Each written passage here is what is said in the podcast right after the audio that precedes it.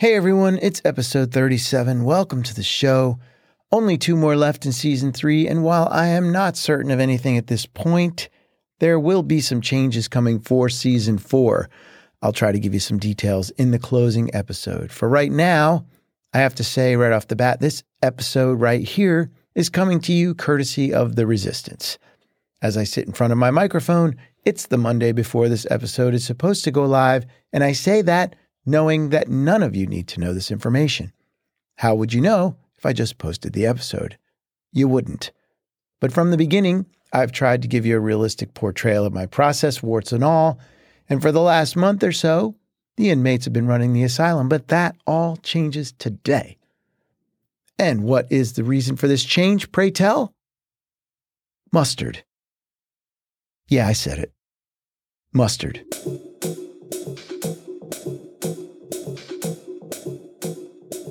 In Henry V, Shakespeare wrote, Oh, for a muse of fire that would ascend the brightest heaven of invention. Yeah, I- am not really sure what that means. I'm not a Billy Shakespeare kind of guy, but to have a muse like that on my side would be lovely. Ascend the brightest heaven? I don't need that. I just need a little nudge through the resistance. And if you've listened to previous episodes at all, you know I don't put too much stock in the whole work when you get inspired thing. I believe you got to first put your ass in the chair and begin the task. Then, if you're open to receive it, the inspiration and the motivation to continue show up, but not a moment before. You know who else doesn't show up until the work begins? The muse. And I'm not sure how many creators or writers are still superstitious these days. Let's be honest, the computer has really dumbed down our connection to the higher powers. And while I'm not superstitious by nature and I am reluctant to use the word inspiration when it comes to beginning anything, I do have a certain awareness and a healthy respect for both. I mean, whether we're seeking to begin a workout regimen or we're trying to gear up for a big project at work or we're simply trying to paint or write for our own enjoyment, we all tend to lean on inspiration to get started. And sure, some believe in the muse as she's always been presented in her mystical goddess form. Personally, I believe the modern day muse is a shapeshifter. She comes in many forms. And yes, she still fills the well that we perpetually fear will dry up. Yes, we coddle her, love her, and implore her not to abandon us. But sometimes it takes running out of mustard to find her.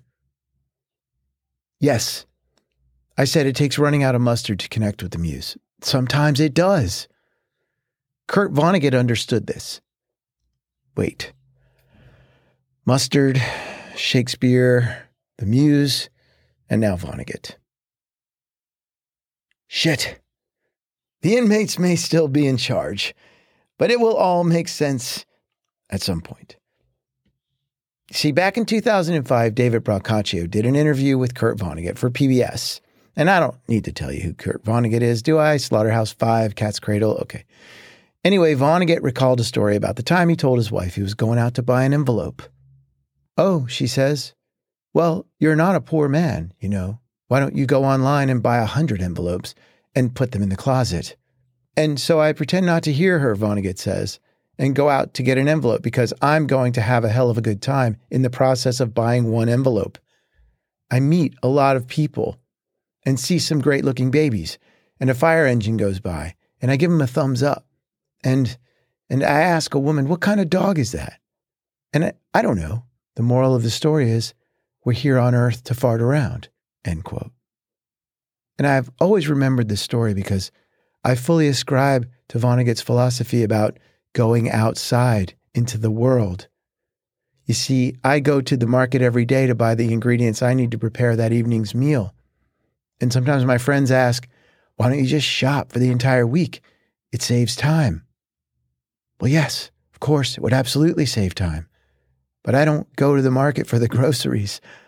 Just like Vonnegut, I go for the conversation. I go to experience the events that happen in the time between leaving the house, getting to the market, and returning. I go for the story. And I get to practice my Spanish, pet the street dogs, chat with the drunk guy dancing with a broom. My head swirls and forgets for a scant few moments the amount of pressure and bullshit I've heaped upon the process of creating this silly podcast episode. The amount of pressure and bullshit I've been heaping on everything lately.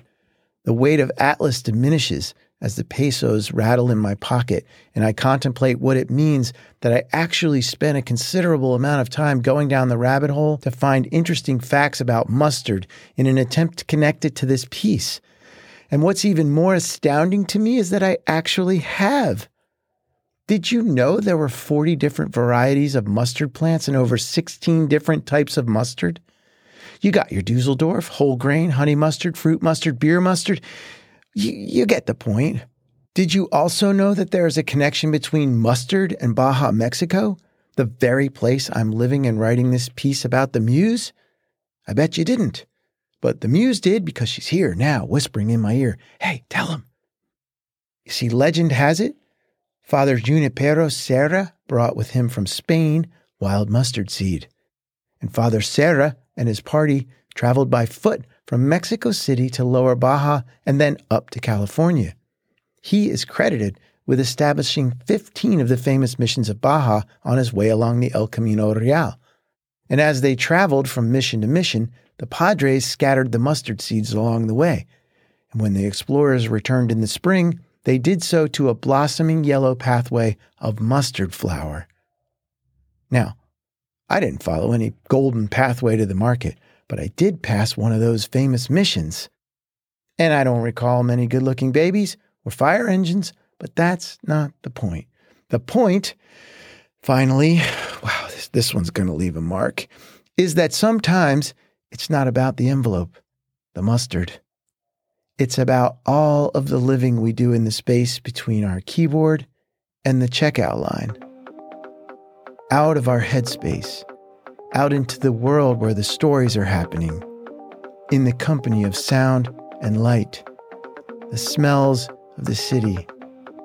I listened to the conversations that people were having and swirled it all around in my mind like marbles in a fishbowl. Oh, and yeah, I got the mustard.